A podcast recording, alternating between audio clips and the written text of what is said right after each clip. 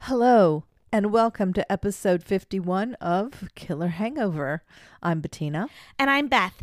and this week we're going to cover stories from Maine. Yes, we are. I have the true crime, Bethy has the paranormal and the drink, and what are we sampling this week? Sampling? I don't think a full glass is a sample, but sure, Mom, whatever you want to tell yourself. So, the drink we are drinking tonight goes by many names the sombrero, fat ass in a glass, yeah. and Allen's and milk, just to name a few. All different names, but all the same cocktail, with the main ingredient being Allen's coffee flavored brandy. Oh, okay. quote, nothing short of a cultural phenomenon in Maine, unquote, according to punchdrink.com. Allen's coffee flavored brandy has its own Wikipedia site Oh, where it states that it has been the best selling liquor product in over 20 years. In fact, in 2008, sales were 1,100,000 bottles, with the population of Maine being 1,300,000 people. Quote, Mainers consumed nearly one bottle for every man, woman, and child in the state. Unquote. Allen's coffee brandy is bottled and made in Massachusetts, but like everywhere when you Google popular drinks in Maine, this drink came up everywhere. I guess so. The liquor is 60 proof. There is some caffeine in there. Warning you, mom, because I know you don't like to drink caffeine in the evening, Yeah. but sorry. But not, it's not too much. Okay. Okay, so this cocktail contains the Allen's coffee flavored brandy and milk over ice. Oh, that's it? That's it. I did a little splash of cream in with the milk because I know that we really like our cream, and Mm-hmm. I really wanted to make it a uh, fat ass in a glass. So, cheers, mom. Cheers, sweetheart. Ooh, that's nummy. It's like creamy coffee with a splash of Brandy. alcohol. I'm not a fan of brandy, but this is it's very it's not as creamy as eggnog, Right? but it definitely kind of has that similar. Sort of. But it has a kick of coffee in it. yeah. No, it's it's really good. I like it. I like that brandy twist to it. I would understand why. I definitely understand why you'd get this is good. I understand why they sell their bottles. This is good. Can I exchange this for my coffee in the morning? Sure, mom. Just tell everybody it's a sample and you'll be fine. Very good. Thank you. Mm-hmm. Okay, before I begin with the true crime, I'd like to wish my beautiful daughter a happy birthday. Gee, thanks. Her birthday was on the 7th of January. Actually, her and her husband's birthday was on the 7th of January. Yeah, yeah. So we don't even have a special day anymore. Beth and Alex, I love you both and happy birthday to you. Thanks, mom. Cheers. All right, I'm going to move on to the true crime. This is another one of those retching heart stories. Retching hearts. Yeah.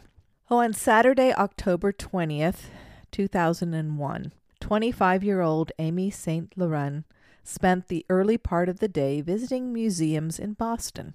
That evening, she took a friend who was visiting from out of town to the Old Port section of Portland, Maine.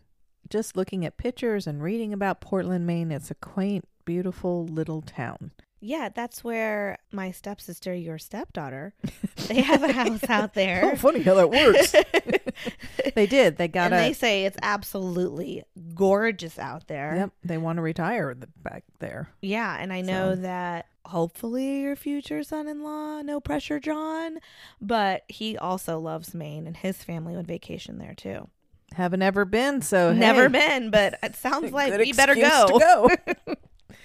so Amy took her friend to a pool hall. Then they went out to pizza and finally to the Pavilion Dance Club.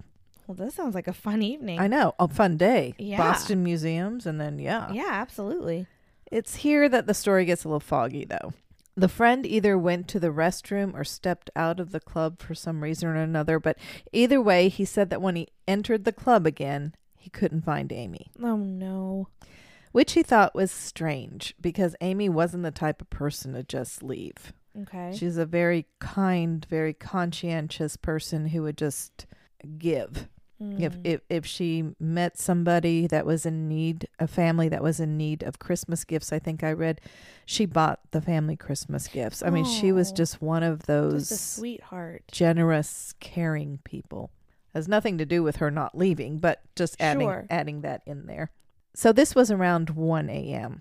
He waited around for a little while before heading out, and then he, he just never found Amy. So he headed back to her house. Of course, he couldn't get in, so he spent the rest of the night in his car. Oh gosh. Probably just totally worried sick. In the morning, Amy still hadn't returned. Amy's family became worried when they hadn't heard from her and they went to her home and saw that she hadn't fed her cat. That's that is a red Big flag. red flag. When they called her workplace, they discovered that she had not shown up to work that day either. Now, Mm. Amy, along being along with being a generous person, she was also very conscientious. She would never have not shown up at work without calling, and she would never have neglected her cat, whom she loved very much. Something was wrong, and in a Mm. big way. The family notified the police, and of course, it's that 24 hours. you know, she's a 25 year old. We've got to wait, blah, blah, blah. They didn't wait. They printed flyers, and Good. friends and family hung up flyers everywhere in, Portland. Because they went with their gut and they knew something was wrong. in wrong. Portland because they knew this woman and sh- Mhm. they knew that she would not not show up. One of the tips police got when they finally started getting active in the case in Amy's disappearance was that she was seen leaving the club with a 21 year old named Jeffrey Russ Gorman, who was well known to the bartenders and to the staff at the club. He would be there all the time. Oh, he's just a regular there. Yeah. When questioned, Gorman stated that he did cross paths with Amy at the pool hall as well as the dance club. He invited Amy back to his apartment where there was a birthday party for his roommate. Gorman said that no one showed up for the party, so he drove Amy back to the Pavilion Club and dropped her off. Then he went back to his apartment at 2 a.m. But that doesn't match up. Why would she leave her friend? She was out with a friend. Why would she just leave her friend who was visiting even? First of all, she would never, she just met this, supposedly met this guy. She would never, would it never. was totally went against her personality to get into a car with a strange person. But again, why would she leave her friend? She even wouldn't. if that was in her character to meet somebody new and go over to their place. She had a friend visiting. Yeah, but she would never have done either one of those two things. Okay. ever. Oh, investigators then questioned Gorman's roommate, who said that he came home at 3 a.m. and Gorman was not home. So he said he Hmm. told police he was back at his apartment at 2. He was not there at 3. Another kink in Gorman's story was that police discovered he had been pulled over on the night in question for a broken headlight. Wow, if he's gonna make up a story, at least remember that. One source said that he was pulled over at 2:30, another at 3:14. So I wasn't sure on exactly on what time there. Okay. Either time he was not home as he stated in his story. Mm-mm. But there is no solid proof of any wrongdoing. 5 days into the investigation, there are no further leads. Oh my gosh. I No crime this. scene, no victim. Detective Chief Joe Loughlin is driving into work when he turns on the radio. Spoiler alert, we're back to psychics. Vicki Monroe, a psychic radio host, is on. As he listens to the show, he decides that he has nothing to lose. He calls her when he gets into the office. He thinks that if nothing else, maybe this would trigger some thought process in him. You know, Yeah. again, he had nothing to lose. This and the following is from Psychic Investigations. Ta-da! My new I have a feeling you were binging this a while. I was. Season you are such a binger. I am. I'm terrible. I think that's because I'm compulsive and I can't stop something once I started. so don't get me started on a show. Shoot. I finished Monk, Oh, which I'd already seen. I, this is totally off the story, but I finished Monk, I think, in like two weeks, and they had a lot of seasons. well, that was in after your surgery. You didn't have much to do, but But still, that's what you I are do. a binger. I am. I, I admit it. I own it. So this is from Psychic Investigations Season 2, Episode 2, Finding Amy, October 5, 2020. You can find the link in our sources. As Loughlin is speaking to Vicki, she starts shaking and begins to cry. Now remember, this is over the phone because as he talks, she can distinctly see a woman wearing a gray sweatshirt with writing on the upper left side, which reads Pratt and Whitney, which happens to be where Amy works. The Oh, detective was she wearing did not that? tell her that. Was she wearing that when she? We don't know. Then Vicki got a sick feeling in her stomach, Oh no. which is what happened every time she connected to a person who had passed. Hmm. Vicki tells Loughlin that she thinks Amy had been murdered. She proceeds to say that she, quote, hears Amy say that the man's name who killed her starts with a, and this is a quote, J, J, J, J, J, Jeff. Jeff. His name is Jeff. That's so crazy. Side note no one but the police knew that they had interviewed Jeff Gorman and that he was their main suspect. Crazy, crazy, crazy. Vicki also sees that Amy is in a heavily wooded area. She hears water and she sees a house which she feels has some kind of connection to Jeff. Then she relays to Loughlin that Amy is telling her that, quote, you need to help them find me. Get me out. I'm under something and I can't get out. Oh gosh. Searchers go out, but this is a wide expanse of heavily wooded area. And oh, by the way, this is just information they got from a psychic. Exactly. So I mean, Exactly. Two veteran detectives are working the case Detective Danny Young and Detective Scott Heracles. I believe I'm saying that right. They review Jeff's story of the night in question. There happens to be a jewelry store right across the street from the Pavilion Club. so they have cameras. and guess what it has? Cameras. Yep, a video surveillance camera. They review the footage and find that Jeff's old beat up car cannot be seen in any of the footage. Oh. He never dropped Amy off at the club. The detectives then look into Jeff's records, which reach back to when he was really young and living in Florida and Alabama. He had record of misdemeanor crimes, thefts, mm, crimes the detectives called crimes, quote, crime. Crime. Did it crime, mommy? quote, crimes of dishonesty. I'd never heard that Hmm. before, but I Never found heard that it was interesting. Your dog is doing quite the yoga move, stretching over here. what is going on, Obi? Get comfy. This, of on. course, leads to even more distrust of Jeff Gorman. Then, to add to his being a suspect, they find that his piece of crap car that he never cleaned. In fact, he'd tell his roommate, It's just a piece of crap. Why do I need to clean it? So, this car was found to be immaculate the day after Amy went Mm. missing. Hmm. He never cleaned his car. Then Gorman added to the building suspicion by trying to change his appearance. He shaved his head, got tattoos and piercings. Okay. He was no longer compliant in answering police questions. Well, no, because now he's covered in tattoos and he's a hard ass. Loughlin called this, quote, post offense behavior. Hmm. Now it's the first part of December, December 8th. There's a big snowstorm on its way to Portland. This will be the last day to search for Amy Mm, in the dense forest before the snow falls, and the cadaver dogs will not be of any use in the snow. The area they have chosen to search is one that is very familiar to Jeff because his mother owns a house nearby. Remember the house Vicki saw that she felt had a connection to Jeff? really interesting. I mean, you kind of have to think then because that house was there that really made police want to follow through with what the psychic was seeing. The dense forest and the Yeah. water. hmm Jeff had walked the trails and had fished in the lake that is visible through the trees. But where is Amy? Again, this is a wide expanse. I mean, the, this house sits in the woods. Mm. So searchers are obviously searching, um, and they start in the morning. And remember, the snowstorm is predicted to come in, so time is of the essence. All of a sudden, one of the searchers finds a spot where the earth is soft. Oh. The cadaver dogs are led to the area. Okay, we did psychics on one episode. I would love to do an episode on 100%. cadaver dogs. Yes. Because, Because- maybe we can find and interview somebody and we can go and meet them. They are amazing. Amazing to me. Jeez Louise. My dog is worthless compared to those dogs.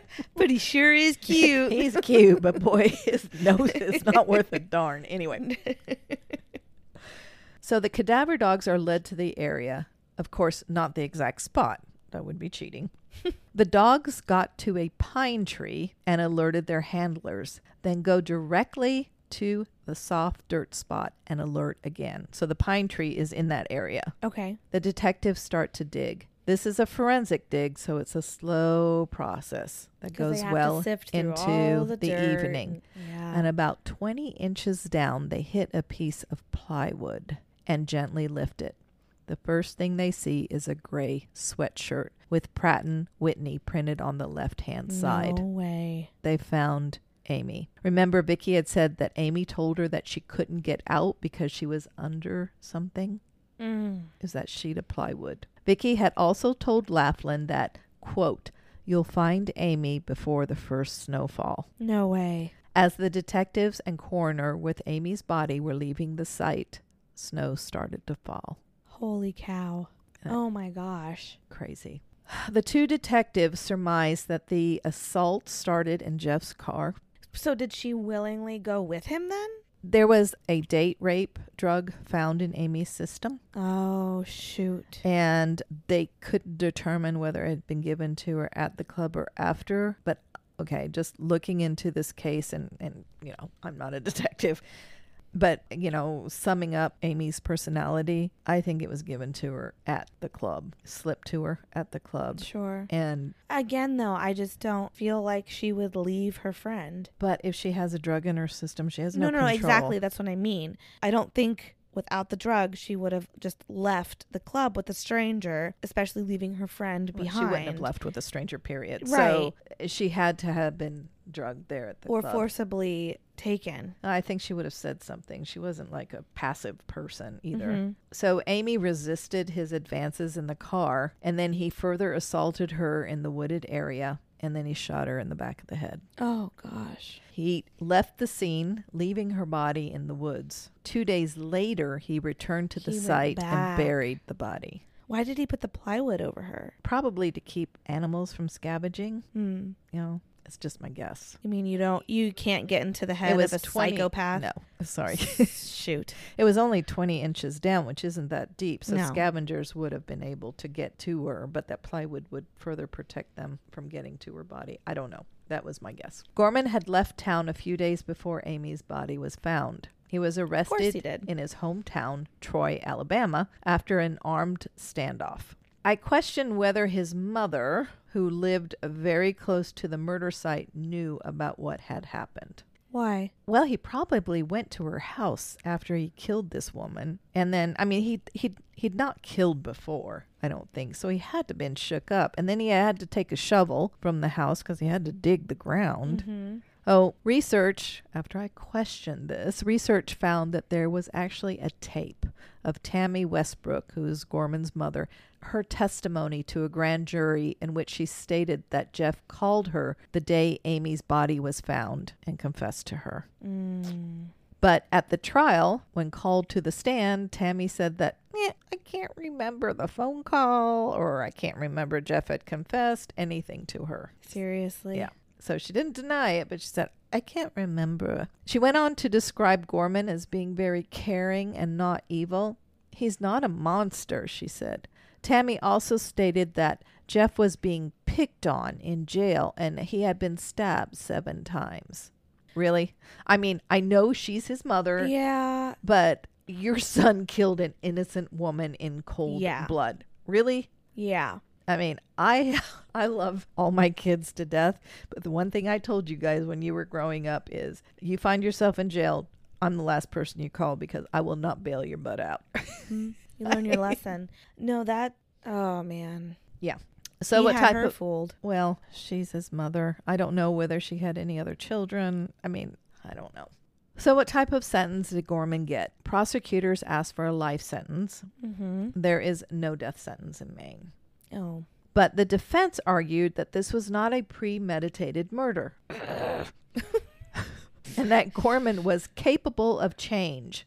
Oh. In addition, with Gorman's age and history of depression, he should only be sentenced for 38 years, They're friends with his mother. which I find totally inadequate. But they didn't Mom, we will me. never understand the system. We will never, ever understand it. So Jeffrey Gorman was sentenced to 60 years in prison for the murder of Amy St. Laurent. He will serve a minimum of 51 years. Amy's mother, Diane Jenkins, started a foundation in 2002 in Amy's memory. I love when people do this. I do too. The Amy St. Laurent Foundation, whose mission is, quote, to educate women and children of all ages in awareness, prevention, and in the event it becomes necessary, techniques to protect themselves in dangerous or life threatening situations. Oh, I just got teary eyed. that sucks. The program is called RAD, R A D, short for Rape Aggression Defense System. Jenkins said that she knew Amy would have fought, which she did, but she didn't have the correct tools Mm. or know how to do so, yeah, that's really important. placing her at a disadvantage. You can find the link to the Amy St. Laurent Foundation in our sources. Oh, that's so important for young girls, unfortunately. It Women. sucks that we have to even consider that, but I mean, my dad has, he's always giving me different random tools to use. I got this whistle thing that you just pop the lid off of it and it gets really loud. Loud. And then it doesn't stop unless you put the lid back on. So don't let that come open in your purse. Believe me, in the grocery store when my toddler found it, that was not fun. Oh my gosh. but very cool thing to have. I mean, there's different tricks with how to hold your keys. I mean, Yeah. there's just Yeah, it's an important it sucks, but I mean, my dad taught me all that kind of stuff in high school. good thing. Okay, now I'm going to do what mainecrimewriters.com did in their article about Amy. So giving them full credit with this idea. Okay, it wasn't mine. Okay. I'm going to share with you the last verse of one of Amy's favorite songs. Hmm. It comes from Dante's Prayer by Loreena McKennitt. okay. Uh, she's an Irish singer. If you were Katie, you'd know her. Yeah. Well, sorry, I'm not. Sorry to let you down, mom. I'll post the link to the song in our sources. It's lovely and a bit haunting. But now that you know the tragic ending to Amy's story, be prepared to tear up. if Oh, you 'cause I'm not to it. already. So I'm going to try to read this without tearing up myself. Though we share this humble path alone, how fragile is the heart. Oh, give these clay feet wings to fly, to touch the face of the stars. Breathe life into this feeble heart. Lift this mortal veil of fear. Take these crumbling hopes etched with tears. We'll rise above these earthly cares. Cast your eyes on the ocean. Cast your soul to the sea. When the dark night seems endless, please remember me. Please remember me. Oh. I know it's so sad. Sitting here, okay, I'm not gonna cry. I'm not gonna cry. You wrote this. I'm not gonna cry. oh, Amy Saint Laurent, rest in peace, and Gorman. I'm sorry they're picking on you in jail. Wah wah wah. Geesh. Yeesh is right. Okay, please lighten this up. All right. Well, I will try to lighten it up then. Good. Would you like some more fat ass in a glass? I already poured it. Yeah, you did. I wasn't gonna call you out there, but yes, yes, you did. Double fat ass. Okay. no offense. Both cheeks are even now. well, you can't have one cheek bigger than the other, so Gotta even it out. Yep. okay, good excuse. So I'm really excited to chat about this location. I talked to two paranormal investigators about this place. Oh wow, completely And- different paranormal uh, uh, Two teams, yes. Wow. And it was just so different from anything we've done. Mm. Okay, so today I'm going to share about Swan Island. So it's a small island, like four miles long, a mile and a half wide. Okay. And I guess there's another island in Maine called Swans Island, like multiple swans. This is just a singular swan. Do they have a lot of swans in Maine? I don't think so. I didn't even read about seeing swans on this island or a swan on this island, but it's called Swan Island. Okay. It is between the towns of Richmond and Dresden, and it's surrounded by the Kennebec River. The only way to get there is by ferry, or I watched a YouTube video where the guy kayaked over there. So this is not on the coast, this is not on the ocean, this is just in a river, and the the river that it sits on is not very large. So Okay. don't think of like some tropical island. This is just Okay, that's interesting. a stretch An of land in in a river between two Okay. big towns of Richmond and Dresden. talking about being landlocked, waterlocked, and landlocked. No more fat ass for you.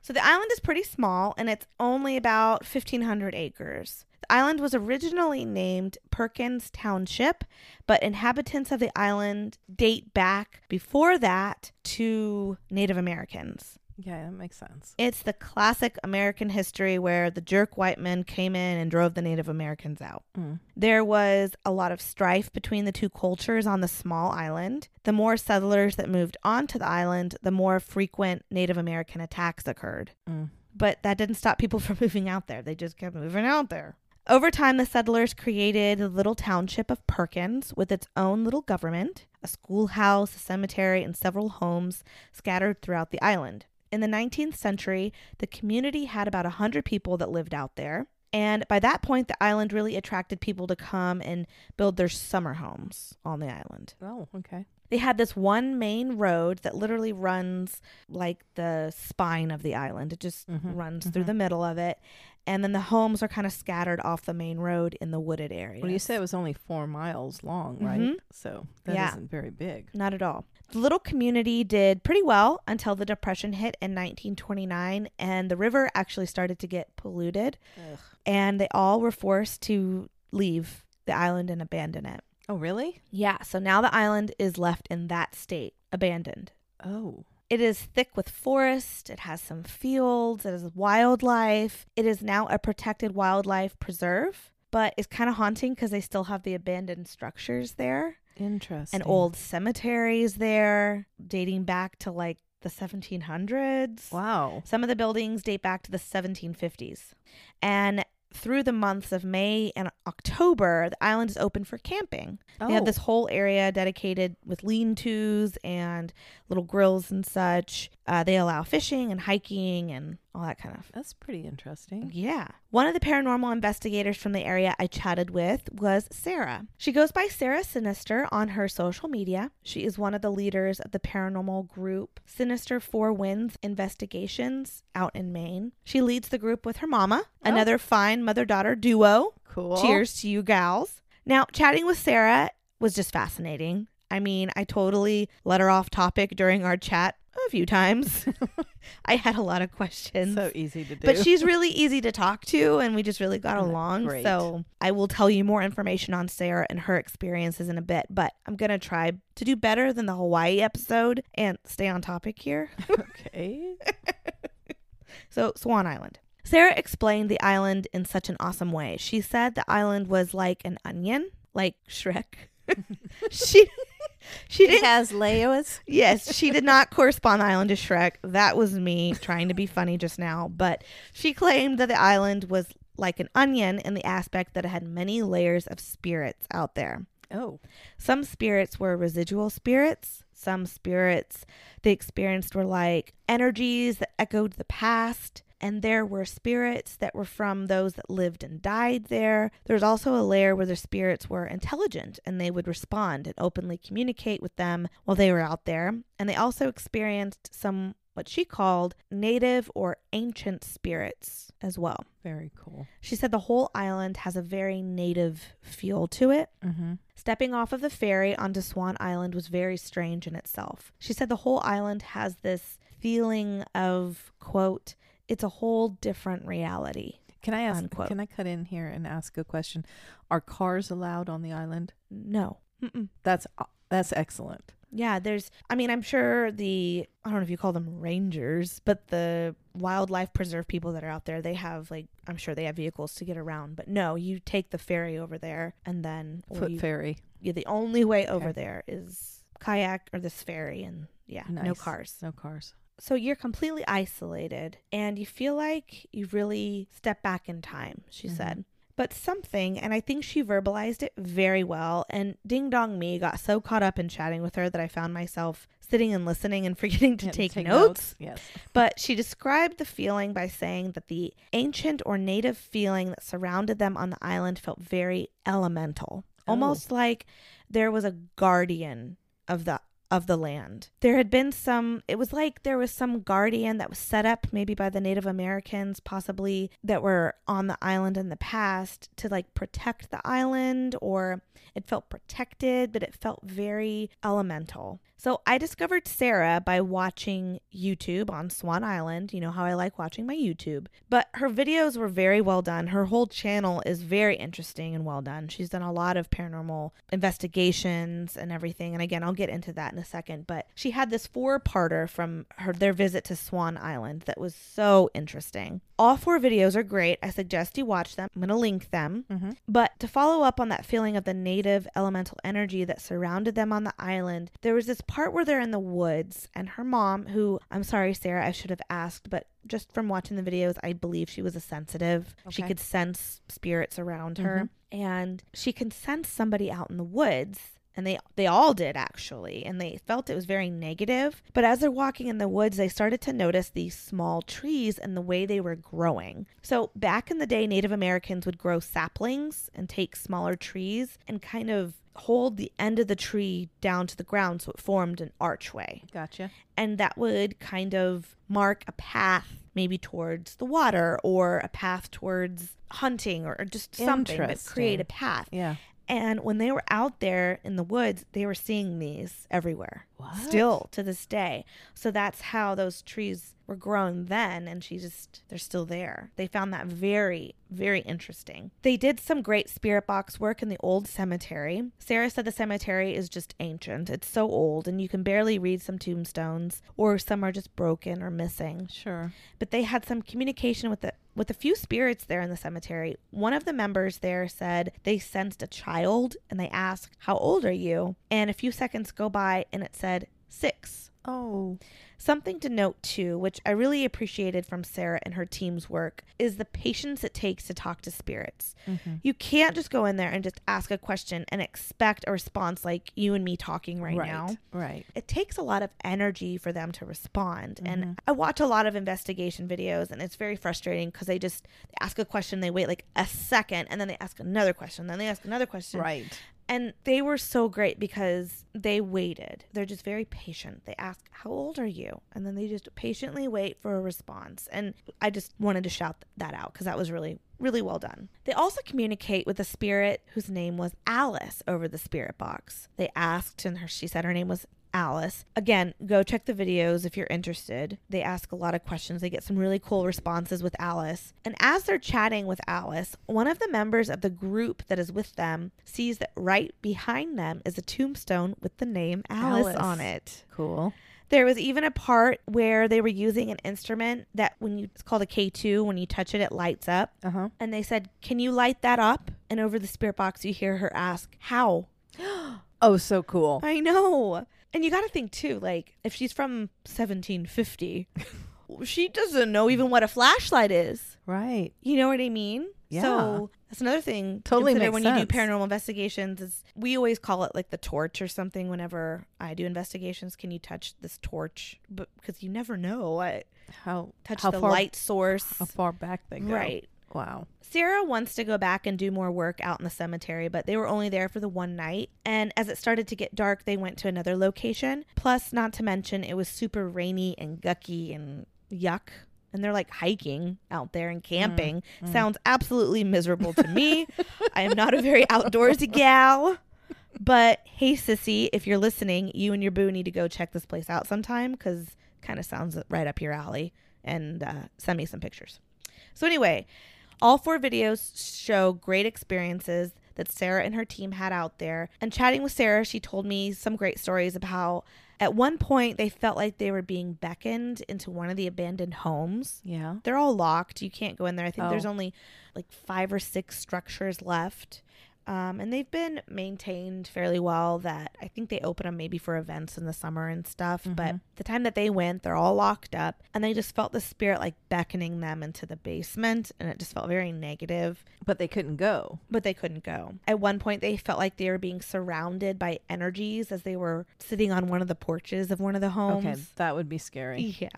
There were so many great stories, but the one I want to share more in depth is when Sarah and a small group of investigators, including a man named Travis from another paranormal team called GRIM, Ghost Research and Investigations of Maine. Now, I also talked to Travis. He was another awesome person to talk to. It was really fun talking to him. But in this part of the video, they're at this picnic table by the river.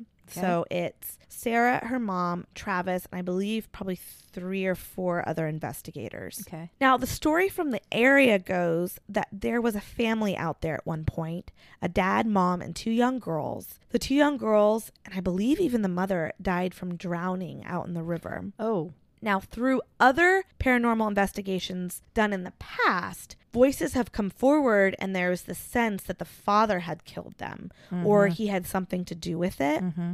So, this group is out there now, and they do what they call the blindfold experiment. So, I'm going to try my best to describe the way they do this experiment. It's so cool. So, they have the spirit box, which, you know, is the box that the spirit's voices come through, Mhm, the one that you mhm. really don't like. The Yeah, the loud one. yeah.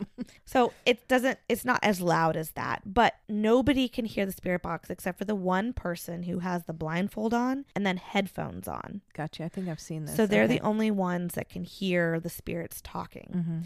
And they cannot hear the other investigators that are there. So the other investigators that are there are asking the The spirits questions Right. and the person with the blindfold on has no idea what they're asking, doesn't even know where they're standing, and then all she's doing or he is repeating whatever the spirit says through the box. Gotcha. So if they hear yellow, they say yellow. They have no idea if it's responding to anything. They have mm-hmm. no idea if there's any relevance to anything. I know Chip Coffey is on a paranormal show, and for the life of me, I cannot remember the name of that show right now. And they do this experiment in Right. their You've show introduced too. me to that show too. Yeah.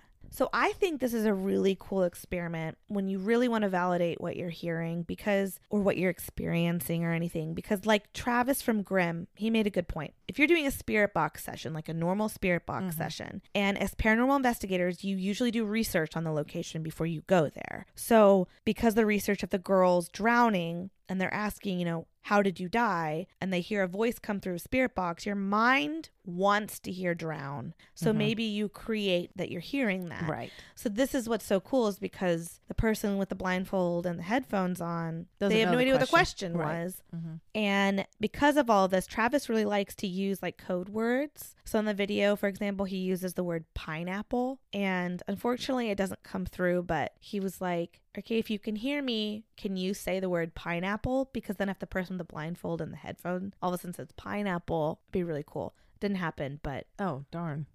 that'd be really cool. so the experiment begins, and Sarah is the one who has the headphones and the blindfold on. And right away, she goes, Help me. Hi, I'm a girl. And then it says, I drowned. no questions. Or... No, I mean, it just right away, the spirit starts talking, communicating Oh my them. gosh. The group asks, Was it an accident? And Sarah says, I'm blind. I'm cold. Oh. It's just so crazy to me. And they ask, Did you fall into the river? And Sarah all of a sudden says, I'm here. Look up. We're here. And they ask, How many of you are there? And Sarah says, 33. oh my gosh. But that's just so crazy. She cannot hear what they're asking. no, I know. but she she said has a number. Right. So again, it's really cool. Go watch the video. There's a lot that happens. So during this whole part of the investigation, she keeps getting these feelings like someone's standing next to her, and also there is this malel- malevolent, me- malevolent. I can never say this damn word. Malevolent. Malel, mal, scary voice. this gruff, angry voice that comes through, like trying to take hold of the conversation, and almost seems to have this control over the other spirits coming through, and even tries to scare Sarah, saying things like, Mine, kill, you're mine. And it's like really gruff. Like you, as the viewer, can even hear it coming through her Ugh. headphones. Ugh. like there's a point where you hear it come through really loudly and it goes, go. And then another voice says, stay. So it's kind of like this argument is taking place. Like they had this scary voice has hold of or whatever spirits are there. Now, this does not scare Sarah too terribly. She's trained in dealing with negative energies like this. Chatting with her, I learned a lot about energies and positive vibrations that she's learned to bring into investigations over the years through the study of becoming a Reiki master. And today, she and her group are known as the Cleaners. Apparently, they are called in from other paranormal investigators or locations to come and clean house of negative entities. That is their job. They get referrals, they come in, and they help spirits pass over and they help to get rid of negative entities. Ghostbusters. Basically, yeah. Very cool talking to her. And I have a feeling I will be resourcing back to her for future episodes. But Excellent. back to Swan Island. So, this malevolent, right? yes. Whew, voice comes through, but another response came through during the investigation that Sarah said was the quote, most intelligent response I've ever gotten, Oh. unquote. The group asked, Did the father drown the two girls? And the response that Sarah hears and gives is, Nope. Then there's a pause, and Sarah hears the spirit ask, Next question. no way. Isn't that crazy? oh my gosh. That is just fascinating to me. next question. Next question. wow. Another thing about what happened in this part by the waterfront freaked me out was when Sarah's mom had the blindfold on. It was her turn to have the blindfold on and the Mhm. headphones. And she hears and yells out what she hears. So it's her turn. She yells out, Thank you, Beth. she hears Beth twice. Oh, it gets better. But now y'all can go check this out yourself. It's on video two of Stranded on Swan Island. Timestamp 26 minutes and 8 seconds.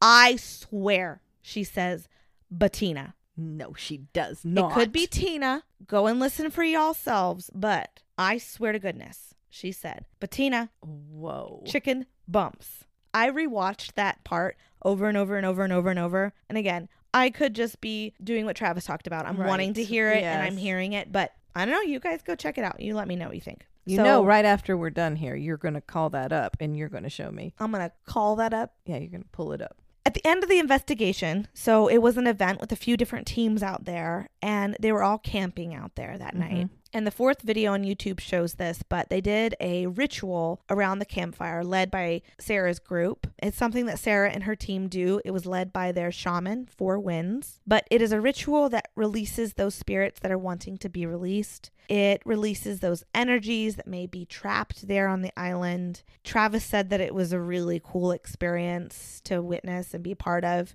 But he and Sarah noted that the island was still pretty active even after the ceremony. Sure. Some spirits just don't want to leave, I guess. I mean, if there were 33 spirits floating above their heads in just that one instance, Sure. you know that whole island is covered with spirits. again, there were so many layers of spirits there. Some conscious and aware of the investigators out there trying to communicate, and others not so aware, Sarah said. It was almost like they were out there kind of just still living their day to day lives, not Weird. aware that there was paranormal investigators out there trying to talk to them. It's all just so crazy to me how things get connected in this podcast. But chatting with Sarah about how she started out, her grandma was a psychic. Oh. Her name was Shirley Harrison, and she helped out a bit on the Boston Strangler case. Oh my gosh.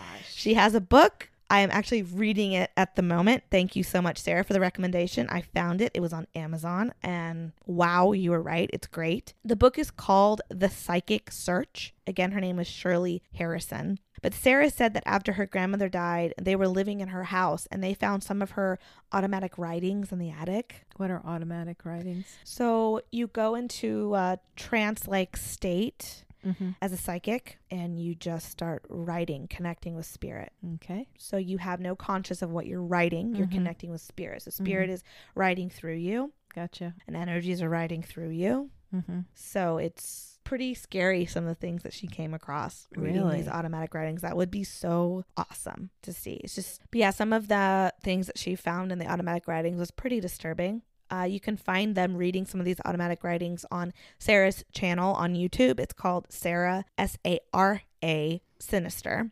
S Y N I S T E R. And again, I'll link that. Her paranormal group also has a Facebook. You can check them out. They've got some really cool things on there. I will link all of her socials here. Travis was also so great to talk to. He and a friend of his, Jeff, actually have a podcast as well called Locating the Lost. I highly suggest checking them out as well. There are 11 episodes in season one, and I believe I'm on episode seven.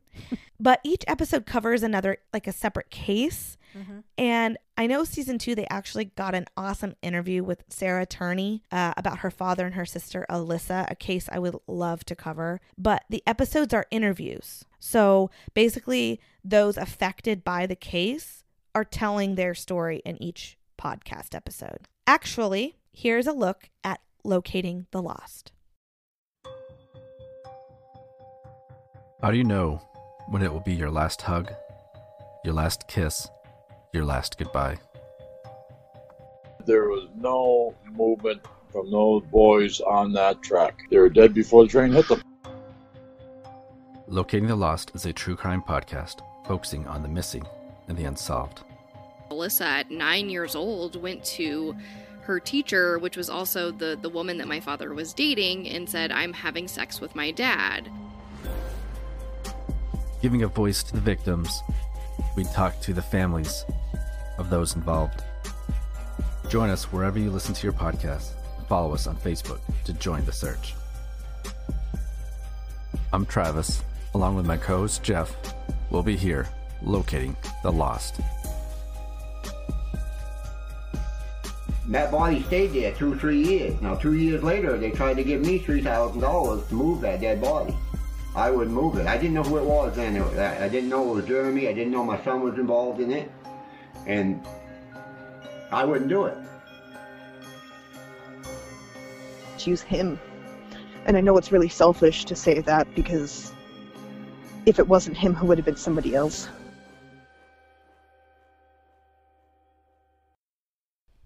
Wow, that is so cool. Yes, and Travis is awesome. Again, I will probably be reaching out to him for future things too. Hey, just like Mike Palmer Yeah, we just with creating a little team here. Yep. Both Sarah and Travis started their love for the paranormal at young ages, living in haunted homes growing up. And like Travis and I talked about how he and I both believe that everyone has the ability of being sensitive, kind of like what we talked about in the psychic episode. Sure. I think everyone has that ability, but it's about tapping into it and getting past those excuses of, oh, that was just my dog or that was just the pipes in the walls. And stop justifying it and always trust your gut. It's not always something to be scared of either. And that's something Sarah and I chatted about. If you go into a situation like with spirits and you're down in the dumps, then your negative energy is going to attract other negative energies or entities. But if you're a positive person with good vibrations and you go in, then you're going to attract other good and other positive things. Don't they say that if you go in there scared, that the spirits will be attracted to that fright? It's, yeah, and it's just your vibrations. So if you're just happy, you're not going to let anything mess with you. You're going to have these high vibrations, and those negative entities are not going to be able to mess with you. It is something you do have to practice. You can't just, well, I'm just going to go in there happy. it is well, a practice, No, it is a because I study. would walk in there scared no matter what. Sure. But, you know, basically to sum it up, go with your gut and surround yourself with things that make you happy and make you a better you. Oh, that would relate to every day. Life experiences. Yes. Sarah and Travis, thank you so much for speaking with me for this episode. I am sure I'll be chatting with you both soon in the future. You two were great. But yeah, that is uh, Swan Island and a little life advice from Killer Hangover. That was really interesting. I, as much as I don't like the outdoors, maybe I'll go in like Maine when it's not raining, but it seems really neat. Visit the island and leave hmm because you Yeah. ain't staying. I'm not a camping kind of gal. I don't know why not. no, I seriously don't because Oh, your, you took me camping as a kid all the your time. Your father and I, as well as your stepfather, we're all outdoorsy people. Sorry, I can see where Katie gets it, but you, I'm a city folk. you are, you are Good thing you married a city folk kind of guy. Oh, I think he's worse than me. he is. I don't even think he'd step foot on the island. bug, bug. Talking about Alex, he wants you to send us more stories. He's, I think, enjoying it more than we are. He is really enjoying reading all of your guys' emails. Thank you to all of those that sent us your stories for this month's. Again, February 7th will be next month's listeners episode. So get us your emails. It's killer hangover podcast at gmail.com. And they do not have to be paranormal. They could be true crime stories or you witnessed something. Well, obviously, hopefully you didn't witness something. You didn't go to the police. Don't send us that kind of stuff. we can't do anything to help you. Well, like that story we told about the guy who had the serrated knife that stabbed your door. yes, hopefully. So Yes. good outcome story. Yes, please. Or you had a crime that happened in your town or something local. Tell us. We want to hear it and we want to share it. And we wanna share email it. Yep. You can find all of the links that we've chatted about in the description of this episode, also on our website, killerhangover.wordpress.com. You can find photos for this week's episode and more on our social media Facebook and Instagram, Killer Hangover Podcast. If you just can't get enough of us and you want episodes released early and extra goodies, join our Patreon. Yeah. We'd love to have you. Patreon got to have fun with our bloopers. Yeah. So embarrassing. no, they were fun. The link will be in the description of this episode, but that is www.patreon, P-A-T-R-E-O-N dot com backslash killer hangover podcast. Next week, we will be covering stories from... Maryland. Yes, ma'am. Kind of staying there on that little East Coast section. Yep, we've not done Maryland yet. Surprise, surprise. Okay. You know, we're almost done with the 50 With the states. 50 states, we are. So, And we've been getting some awesome recommendation emails, so thank you. yeah, we're actually a little down the road. We're going to be covering a uh, listener's suggestion. So, send them in. Keep them coming. This is a good one, Mom. Sure was, darling. Cheers, Mama. Cheers. Love you, kid.